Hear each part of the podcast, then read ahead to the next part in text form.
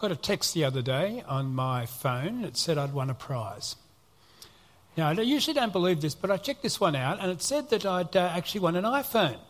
Uh, that I'd been picked from a number of people to win this phone. All they needed was my address. So I sent them the address. They said they'd send it to me fairly quickly.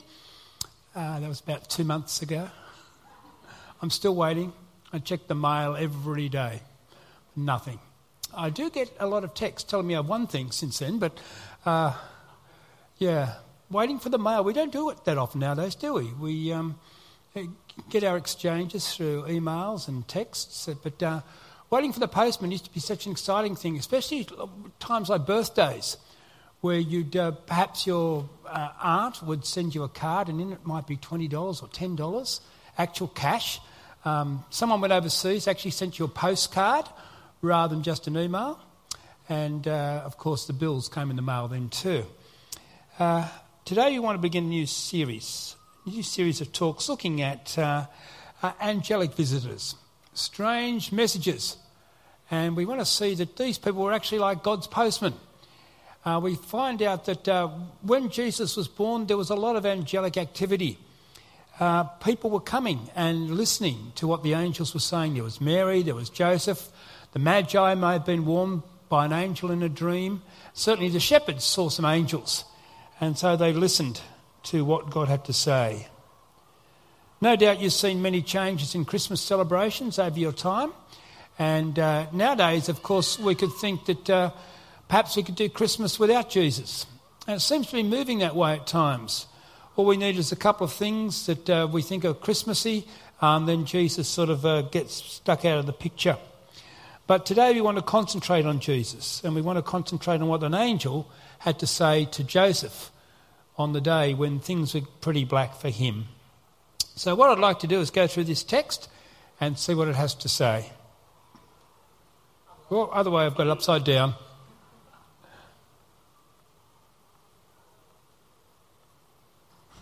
That's the one. There we are. Let's read this together. This is how the birth of Jesus came about. His mother Mary was pledged to be married to Joseph, but before they came together, she was found to be with child. Ladies, just think for a minute what that would be like. Just go there emotionally for a second. You're a young teenager. You're looking forward to marriage. You probably uh, it's been arranged for you by a matchmaker, or your families have got together and made the arrangements. You love God, you haven't been intimate with your husband, your future husband. What are you thinking about? Well, I guess, like most um, uh, brides, you're thinking about the arrangements, you're thinking about the food, you're thinking about the guest list, last minute hitches, uh, the dress. I have three daughters, all of whom I've married between the ages of three and five. We got them dressed up and they dressed up and we had weddings. And then I did marry them off to someone else. Um, we went through the dramas of the wedding day. I have a son too, and he got married, and I think we played cricket in the front yard till it was time to go to the church. That was a lot easier. But you don't want a complication like this one, do you? When Mary finds out that uh, she's pregnant. Let me put you in the picture of what's going on here. In the Jewish system and the Jewish custom, there were three stages in a marriage. Uh, there was the engagement, where a couple would have been fairly young, and as I said before, this may have been arranged for them or a matchmaker. There was a betrothal, which was a, a one year period. Now, at this stage, the girl or the guy could pull out of the marriage if they didn't want to. But once that one year period started, the couple acted as if they were husband and wife. They didn't live together, but they were called husband and wife. And if you wanted to terminate that relationship, you did it through divorce. The Old Testament allowed you to do it through um, uh, if a girl was caught committing adultery, could, she could be stoned to death. There was still that, um, that legal uh, implication. But uh, then the marriage proper took place at the end of the betrothal year. And it was all about the groom. The groom would get dressed up and he'd go down to the bride's place with his friends and then bring the bride back to his place. And the couple would live together. Now, it's during this betrothal, this one year period, that Mary finds out that she's pregnant. When we talk about this at school, I often ask the girls in around about year 10 to write down their thoughts. How would it be if you were Mary? What would it be like for you if you became pregnant at this age? Uh, I, I did this a couple of weeks ago and got them to write down their thoughts, and I got the guys to think about being Joseph. Now, the girls wrote very well, and they talked about their dreams and their goals being shattered. Uh, the boys were a little bit different. Here's one of the boys' examples. Roses are red, violets are blue. You slept with a man, I'm divorcing you. Thank you. Boys are so generous, aren't they? But this is from one of the girls. It's a 21st century version of Mary. Lizzie, I like that, it's a cousin. Lizzie, oh my gosh, you have no idea what happened to me. I just finished bawling my eyes out and thought I should tell you all about it. Okay, so I was just talking uh, this morning. I was going for a jog. You see, I'm working on my shape. And this creepy guy called Gabriel came up to me and said I was like highly favoured or something. I was thinking, like, dude, I'm about to be married. Please leave me then. But as if he read my thoughts, he told me not to be afraid. Okay, so he got telling me that I, I was pregnant and, and, he was an angel. Preggers? Girl, I ain't even done the deed yet. How can this be happening to me? How can I be the person who's going to conceive the Son of God? And she goes on.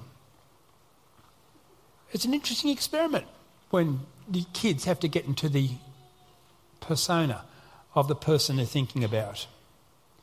So you can imagine Mary's dilemma 15 and pregnant, but there's even more complications as we see. Before they came together, she was found to be with child by the Holy Spirit. Now, the Holy Spirit is not something that just sort of comes about in the New Testament. Holy Spirit has always been there. In the Old Testament, the Holy Spirit is seen hovering over the waters at the beginning of creation, uh, just about to bring uh, order out of chaos. But here it seems as if it's going to be chaos out of order in Mary's case. The Holy Spirit is seen one who um, gives words to the prophets to speak. It's the Holy Spirit that's breathed into the dead bones in Ezekiel's vision and the bones become life, and that mighty army raises up. It's the Holy Spirit in Isaiah that predicts the coming of the deliverer, and the Spirit of God would rest upon him. And so now we see the Spirit at work. The Spirit finds this young Jewish girl through whom he'll reveal God and begin to recreate a broken world. But I guess for Mary, that's not her chief concern at the moment, is it? Mary's thinking, what do I say to Joseph? What do I do now? Will he believe me? Will it bring shame on both our families? In, in Middle Eastern customs, it's, shame is, is such an important thing shame and honour. And so, will this shame our families? So, on the surface, it looks like this baby uh, is an ordinary and terrible mistake, just another teenage pregnancy. But if we look at the Old Testament, we know that God uses the ordinary to bring about extraordinary results. God uses ordinary people and ordinary circumstances to bring about the most remarkable things. We can think of um, Joseph in prison. There he is, having been accused of adultery that he didn't do, languishing in prison.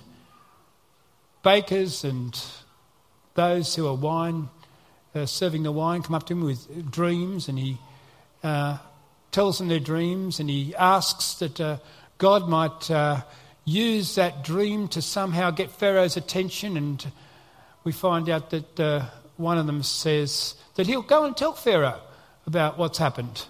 And then we get those terrible words, but he forgot. And Joseph is left in that circumstances. And yet we know that Joseph is used by God to bring about an extraordinary result as he becomes a leader in, in Pharaoh's kingdom and his people uh, grow and grow under his leadership. We think of Moses, who, when God called him, said, I, I, I can't speak, I've got, I've got a stutter. And, and God said, Aaron can speak for you. He's your brother. You just give him the words, he'll speak. Or Gideon, who said, I'm the weakest in my clan. I, you can't possibly use me, God. And he asked for a sign twice before he'll do anything from God. And yet God uses him and there's David. When they go to anoint David, Samuel looks at all the boys in this family of Jesse, and he doesn't see any that fit the bill. And when they say, Have you got any more sons? Jesse said, Well, there's a, there's a little runt out in the field, but you wouldn't want him.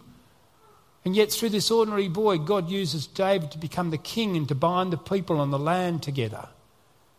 God uses remarkable, ordinary circumstances to bring about extraordinary outcomes. And the emphasis in Matthew here is not so much on Mary, but on the Holy Spirit working this miracle in Mary's life. Well, let's read on. Because Joseph, her husband, was a righteous man and did not want to expose her to public disgrace, he had in mind to divorce her quietly. Gentlemen, think about this for a minute. Think about what Joseph actually did here. Joseph loves Mary and he loves God. He believes that she's been chaste, that she hasn't had a sexual relationship. He probably hasn't even kissed her at this point in this particular culture. And yet she's pregnant. And he feels utter betrayal. The girl of his dreams has become the bride of his nightmare. And he seeks to, uh, to do something about it. As I said before, he could have put her to shame. He could have publicly made uh, a commotion about it. He could have even put her to death. But he resolves to divorce her quietly, to keep her dignity intact, and to get out of this very painful situation as best as they can. What a man! How different it is to guys today who get girls pregnant and then just walk away. What a man Joseph is. The story goes on. But as he considered this, as he considered this conundrum, what would he do? An angel of the Lord appeared to him in a dream and said, Joseph, son of David, do not be afraid to take Mary home as your wife, because what is conceived in her is from the Holy Spirit. Joseph, it's a miracle, it's not a mistake. You're part of God's plan. The Old Testament is being fulfilled in the womb of your teenage fiance. Well, the angel goes on and tells us more. So she will give birth to a son, and you are to give him the name Jesus because he will save his people from their sins. All this took place to fulfill what the Lord said through the prophet The virgin will conceive and give birth to a son. And they will call him Emmanuel, which means God with us. When Joseph woke up, he did what the angel of the Lord had commanded him and took Mary home as his wife. But he did not consummate their marriage until she gave birth to a son, and he gave him the name Jesus. Joseph stood up he was a godly man, he was a dignified man. He married this woman and probably was scorned, and so was Mary for the rest of their lives. But he endured that scorn. He served God faithfully. He married the single mother. He adopted Jesus and raised him as his own son. What looks like a terrible mistake is not that at all. But you know this is all part of God's plan? If you've got your Bibles there, go back to Matthew chapter 1 for a minute and have a look. Matthew chapter 1 starts off with a dusty old genealogy. It looks like, it looks like a family history. And we wonder, why is that there? It traces Jesus back to Abraham and then through David and Solomon. And uh, it tells us that God has been working to bring about this one event for an, a long, long time. The climax of God's work for all humanity has arrived in the unexpected birth of this child. Look at the names given to the child. One of the names is Jesus. It's, it's, a common name. I actually think we've got some people here today whose father's name's Jesus. I think that's, yeah, I'll check later. Um, but in the Hebrew, it means Yahweh or God saves. So we're brought face to face with one of the central themes of the New Testament. God saves people, and He's going to save them through Jesus. Now, God has been at work with His people since the time of Abraham, and He's now come in person to save and rescue us from sin. All those characters in the Old Testament have been leading up to this one event. He's also going to be called Emmanuel, in accordance with Isaiah's prophecy, which means God with us. You know, the ancient Hebrews had such a, an exalted concept of God. They couldn't even write his name. They left out the, the vowels when writing the word Yahweh. Um, and when the Romans arrived, they called the Jews atheists because they didn't have any statues of their gods around the place.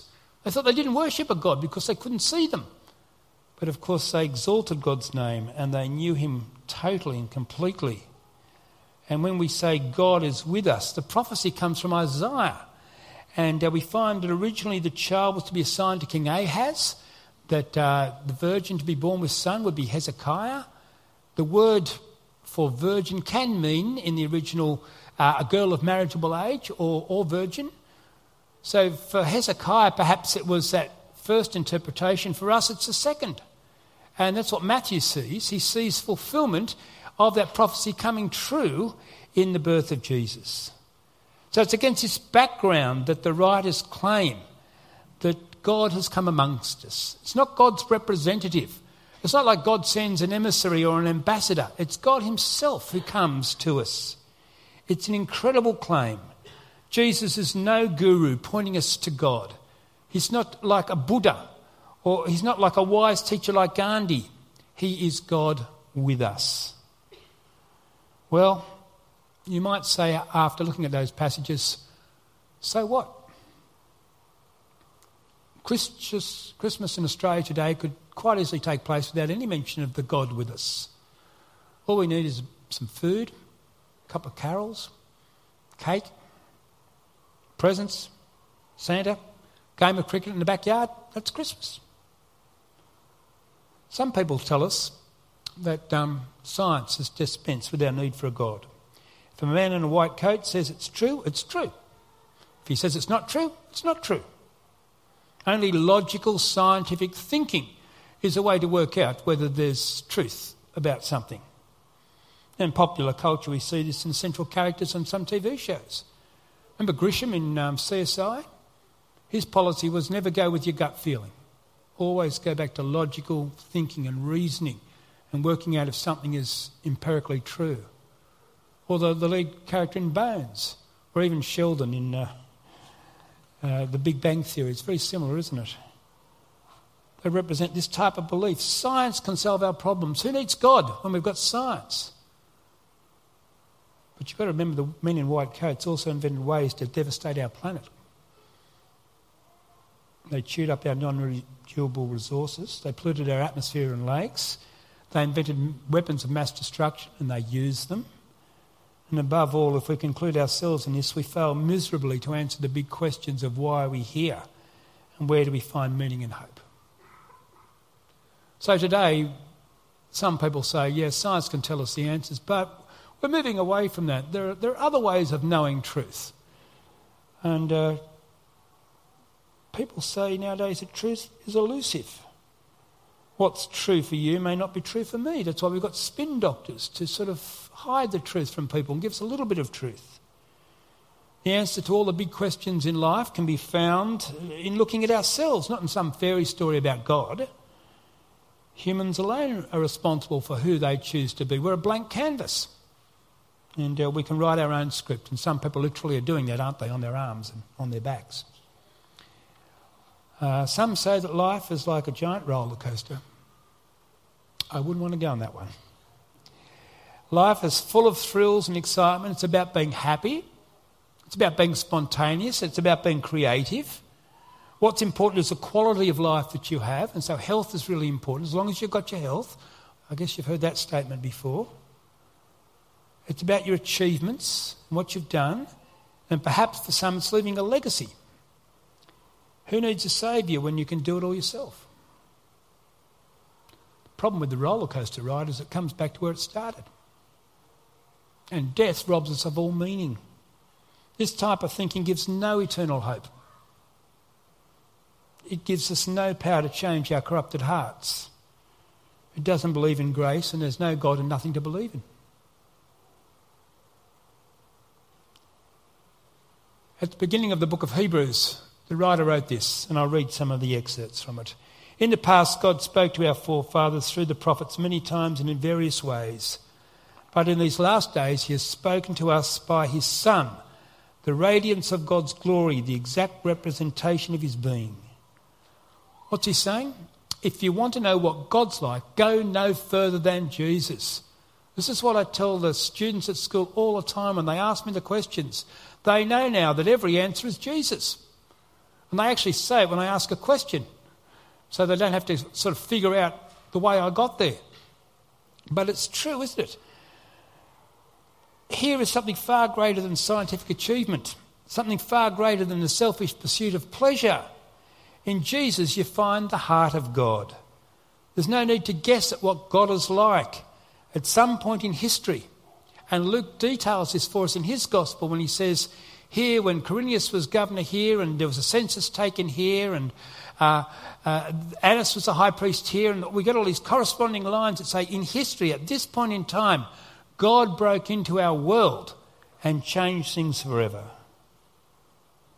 God entered our time and space, and we can know Him.